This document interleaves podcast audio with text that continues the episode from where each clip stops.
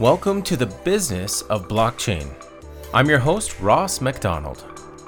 This podcast is where we connect you to the founders, creators, developers, and those who are building the cryptocurrency and blockchain industry.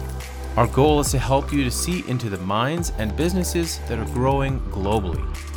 From Bitcoin to altcoins, finance and revenue, regulation to culture, we cover the blockchain revolution that is growing across all industries. This content is brought to you today by XLTrip, decentralized travel ecosystem, where you can purchase travel with flights and hotels using digital currencies such as Bitcoin, Ethereum, Litecoin, Verge, Dash, and their own token, XLab. Find out more at exceltrip.com. Today on the show, we have CEO and co-founder of Coinberry.com, Andrei Poliakov. At Coinberry.com, you can buy Bitcoin, Ethereum, Litecoin, XRP, and Bitcoin Cash. Thanks for taking the time to speak with us today, Andrei. Great to be on the show. We at Blockchain Business Magazine have been watching Coinberry, and we see how you are supporting those entering the cryptocurrency industry for the first time, and also those who are established in the industry. Tell us about the foundations of Coinberry. What was your vision to build your company on? The goal that we had from day one was to provide Canadians with a safe, secure, and very easy-to-use platform to basically acquire their first Bitcoin. So we, our sort of goal and philosophy is crypto made simple, and we've stayed true to that over the last couple of years, and it's proven to be quite an interesting ride, I would say. We've grown substantially, as you've mentioned, especially over the last year. The Coinberry name is known in Canada now, and we're very happy about that because it's a reflection, or it's a confirmation that there is a need for easy to use platforms for people to acquire and transact and convert in Bitcoin and Ethereum and Litecoin and Ripple and some of the other main currencies as well. So Coinberry in and itself is a digital asset platform. So we have a B2B vertical, we have a B2C vertical as well. So on the B2C vertical, we have a consumer-facing trading platform that's available on the web as well as on iOS and on Android. And what that trading platform allows people to do is convert Canadian dollars into Bitcoin, Ethereum, Litecoin, and Ripple, and XRP, I should say. And that's on the B2C vertical. And then on the B2B vertical, we work with merchants, we work with businesses, we work with not-for-profits. And as you mentioned, we work with some municipal governments as well. So every time, of course, the government, as you mentioned, with the town of Innisfil. So on the B2B side, we have a solution called Coinberry Pay that allows, as I mentioned, merchants, businesses, not-for-profits, and the government to actually accept payments in cryptocurrency. So it's a cryptocurrency payment processing solution. And basically, it's a feature that's available to all of our users, but we do find that it's the businesses that we work with, the organizations and institutional users that actually use this feature. And we work with a number of not-for-profits. Pathways to Education is an example of one, and they use our solution to accept donations in Bitcoin made to the charity, which we're very happy and proud of. Sort of working with them to help them do. Then, of course, we have merchants that want to accept cryptocurrency as a payment method. And then we have the town of Innisfil that we had signed a partnership with in March to allow residents of the town to actually pay their taxes in Bitcoin. So it was the first time in Canada this was ever done. And I'm happy to say that in April of this year, the first cryptocurrency tax payment actually took place in Canada. So hopefully there's going to be a Wikipedia article about it one day. That's fantastic that you've achieved that. I was watching the video for when you documented that, which is excellent as well. I thought that was fascinating because, I think it's am I right in saying this, that it's a lot easier for a smaller town to implement this, vote that in, and to put that into effect? Yeah, I mean, you know, it wasn't an easy ride in the park. I mean, this was a project that was about 9 months in the making. We started back in August of last year with the initial introduction, and then, of course, you know, many months later, I had to go in front of the council, you know, explain what the service is, that it's a complementary service to what they currently have. We were very fortunate in that the staff and the mayor of the town are very forward-thinking and innovative, and didn't shy away from this project. And yeah, and then there was an unanimous vote, you know, that was put through by the council, and we've had tremendous interest from other municipalities. You know, once the news broke, so I mean, we've had all the way from Alberta, the Municipal Urban Association had reached out to us to ask us some questions. I'm actually going for a second meeting with the city of Richmond, or the town of Richmond Hill, I should say, around Toronto. So we're very excited about, you know, moving forward on a potential project very similar to the one with Innisfil with them as well, and looking forward to, you know, discussions with the city of Toronto as well moving forward, and eventually I'm hoping the province and the federal level. So that would be sort of the success goal for us. Yeah, it's excellent because, you know, as you were the first company to help Innisfil achieve this, you know, it's on paper, it's digital, it's done, you've achieved it. It's great for other cities to look at this because they can see, okay, this works on these simple levels. Exactly. And the thing is, I mean, the solution in itself is extremely simple. It costs no money for the town to implement. You know, we don't charge the town for the service, and it provides their residents a new, I mean, it achieves a number of goals. The most obvious is it provides residents with a new way to actually pay their taxes. I mean, that's the goal there. But then there's some other sort of more softer goals that it achieves in terms of communicating and attracting, you know, the younger generation to the municipality, to the town, communicating the innovative nature and the openness of town for technological change and technological progress, which is all very important, especially now, you know, as we get more and more into a more decentralized world where you have freelancers and consultants working for companies, you know, overseas that get paid in Bitcoin or other cryptocurrencies. And this happens more often than you think, or is happening more often than you think. You know, to provide these individuals with a way to actually, unless they're using the currency that they earn, is also very important. So it achieves a number of really important, I feel, goals for any municipality. And we see it even on the business side. I mean, there's news that, you know, AT&T down in the US and Starbucks have started accepting Bitcoin. So in Whole Foods, I think, if I'm not mistaken, as well. Yep, that's correct. Yep, through one of their partnerships. Exactly. So this is, you know, I feel like we are on the cusp of sort of like a mass adoption that people have been talking about for a little while, and I'm looking very much forward to making sure that Coinberry is in a position to help more businesses, more municipalities, more government agencies, and more individuals to actually utilize and transact with cryptocurrency extremely easily. Just the way they would, you know, send an email or accept a PayPal, you know, payment. Yeah, and through what you're doing, it's interesting because, you know, a lot of the public or maybe those in business, they don't understand that, you know, it's basically a custodial service that you're offering, and all these other major partnerships.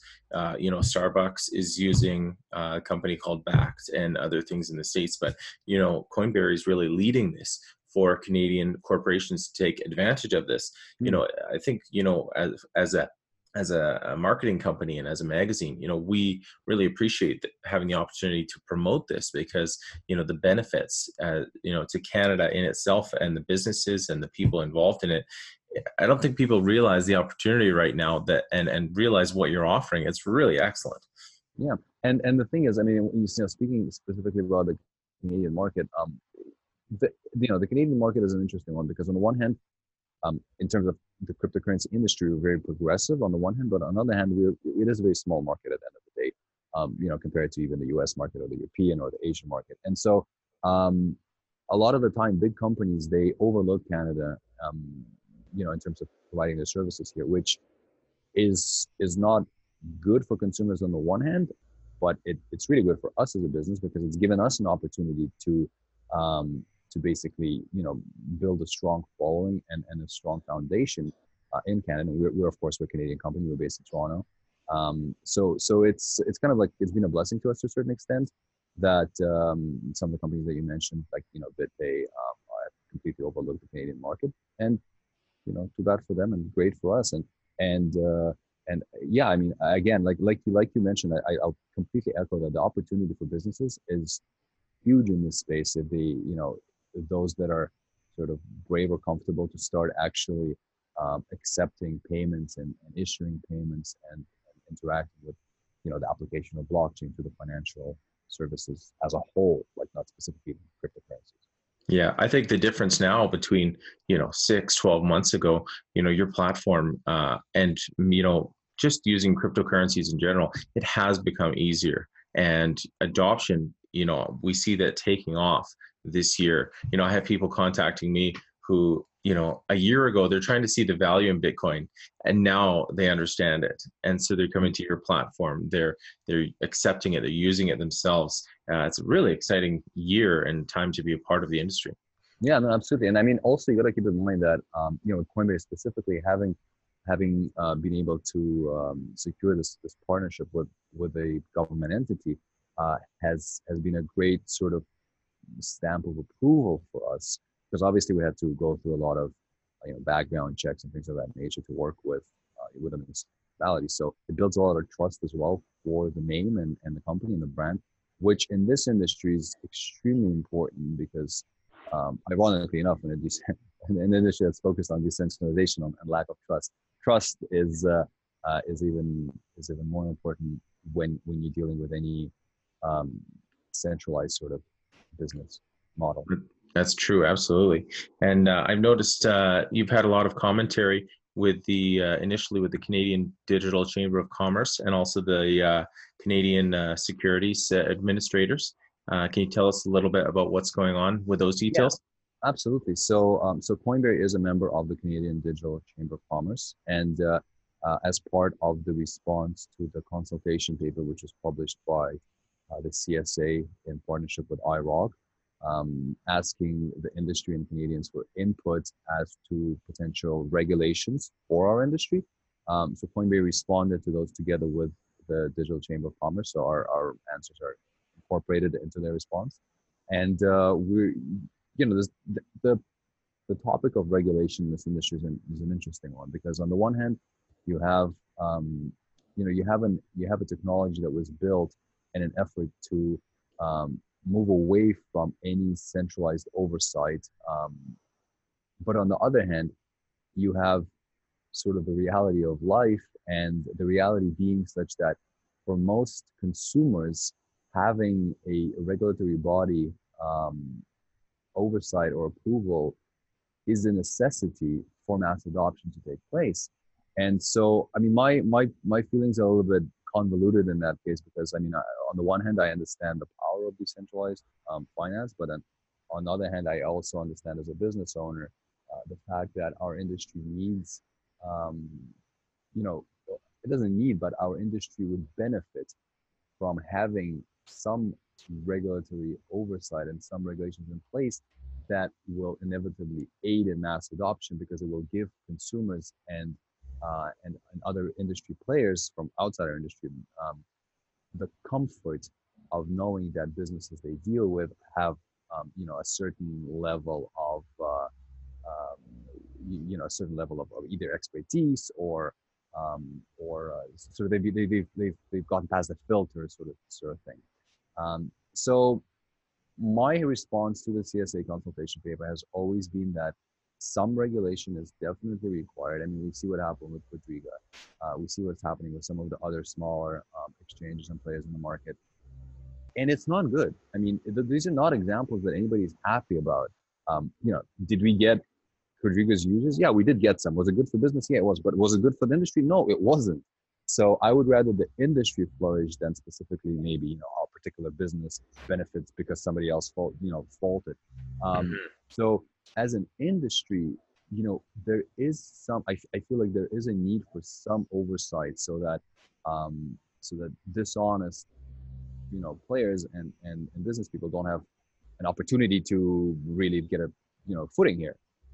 However, the most important thing, I think, is that the regulators don't go overboard. And this, I have a very big concern with the fact that they may. And by going overboard, what I mean is specifically putting in place requirements that are going to stifle growth, that are going to be exorbitantly difficult for companies to abide by. And maybe not specifically a company such as Coinberry, which has been around for a number of years now. Like, we've established ourselves, well, whatever we need to get regulated, we'll do it. Like, that's not gonna be a problem for us. But we wind back 2 years ago when we're starting out, and those regulations or requirements that, may come out actually were in place would have no chance of actually succeeding or actually even growing or establishing ourselves. So my concern is that they don't stifle the growth of a very nascent industry by over-regulating or by putting in place regulations that are just put an absorbent burden, whether it's a financial burden, whether it's a time burden requirements on new businesses and startups in an industry that has no no equivalence to it right now. We haven't seen this for a very long time of a sort of this newborn technology and industry really taking off, and that's my biggest concern, is just that they don't stifle the growth. And what I've seen the government do up to now is this sort of take a step back and let people do their thing approach, which I think has worked really well. And I just hope that they don't, they don't prevent other smaller companies from getting a footing. That's what my biggest concern is. They don't kill innovation. I think that's a good point. In 2018 and previously for startups in the whole industry worldwide, it hasn't been easy for a lot of them. It's been a difficult process, and we're just, making great successes now. How do you view the perception from governments about digital assets, Bitcoin and other cryptocurrencies, between being commodities, securities, and currencies? How do you feel about that classification system? Yeah, that's a really good question. So, depends what government regulator you talk to. You have FinTrac, that's looking at Bitcoin as a potentially a currency. You have the CRA, that's looking at Bitcoin as a commodity, and you have the CSA, that's looking at Bitcoin as a security. And is it all three? Is it neither one of those? I think we have to answer those questions and come to a consensus. And by we, I mean mostly they, but with input from the industry. Before, and again, this ties back to the whole before anybody comes out with any regulations, because you have FinTrac coming out with, I think in June, if I'm not mistaken, certain requirements for cryptocurrency businesses to register with FinTrac. Then you're going to have the CSA come up with requirements. Then you have CRA treating Bitcoin as a commodity. So it's very disconnected. And I believe that really what there is a need for, to be really honest with you, is for regulators at all different levels of government to sit together with industry players around literally a round table and ask questions and get educated. Mm-hmm. Because we are so deep in the weeds developing this technology, pushing the boundaries of what's, the technology, yet alone the sort of financial instrument boundary, yet alone the legislative boundary. And then you have individuals that are sort of detached, sitting on the regulatory side of things, trying to figure out what it is we're doing and trying to regulate it potentially, or trying to put it into a, trying to put a square or a cube into a hole, which is round. And yeah, you can force a square into a hole that's round. You end up breaking the edges. You can force it in. Is it going to be a good fit? Probably not.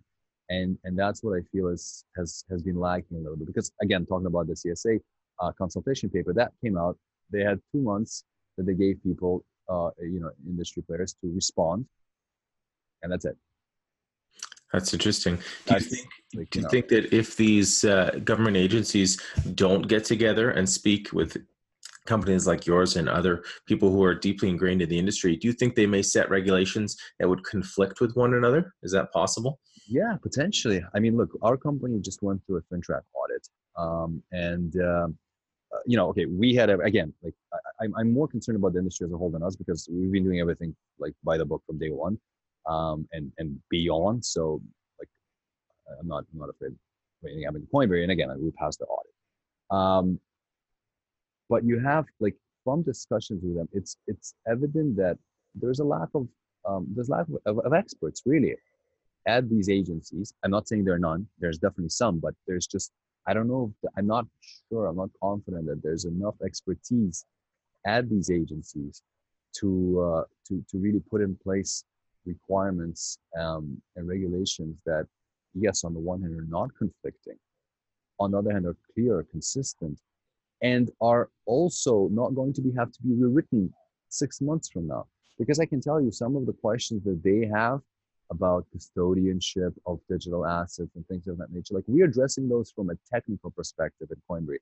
So if they come in 6 months and they say, oh, you know what, every crypto broker or exchange has to have XYZ in place for custodianship, and we've already solved this from a technical perspective, those are useless regulations. So again, yeah, without sitting with the experts in the field and finding out what's coming in the future, they'll always be playing catch up, always. And that, you know, nobody's going to win with that. So yeah. Anybody's listening to this from the regulators, please, you know. Yeah, it's interesting when we see large corporations in the blockchain industry, they have their employees and the people working within their own company, they always have advisors from the industry, from other parts of the industry. And, you know, we don't really see that in government. We see people who work in the government, and that's it. Do you think that might give some strength to the Canadian regulators if they, you know, brought in some advisors from these companies across Canada? Yeah, I mean, if you look at, yeah, absolutely, I do, absolutely. And for full transparency, I mean, we've discussed with a number of different agencies and have given our input in a different number of forums and through different discussions. So we're trying to do our best as a company and as like a corporate citizen to educate, you know, the regulators that we speak with. But yeah, I definitely believe that. I mean, it's a good example of what you're talking about is the Launchpad initiative, where the Launchpad is an initiative launched by the Ontario Securities Commission. It's focused on helping fintech businesses sort of interact with the OSC. And I believe if you look at that, I believe this year they've had somebody from the Digital Chamber of Commerce, and I think maybe potentially one other individual from the cryptocurrency industry or blockchain industry, out of 12 people or 14 people. So, now maybe the reality is that this industry is just not, you know, not as vocal for these regulators. I mean, and that as a place to be as well. I mean, we are a small industry; we're just starting out.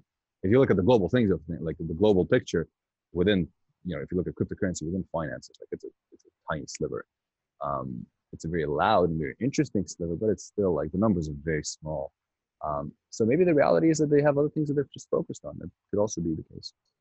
It could be. Well, we definitely know that in the last, you know, 6 to 12 months, a lot of heads have turned from government and agencies. Maybe they didn't expect this, but it's exciting to see companies like Coinberry helping the public on, you know, a person-to-person level and the business-to-business level. Moving forward, how can you know, the general public, where can they go to take advantage of Coinberry's services?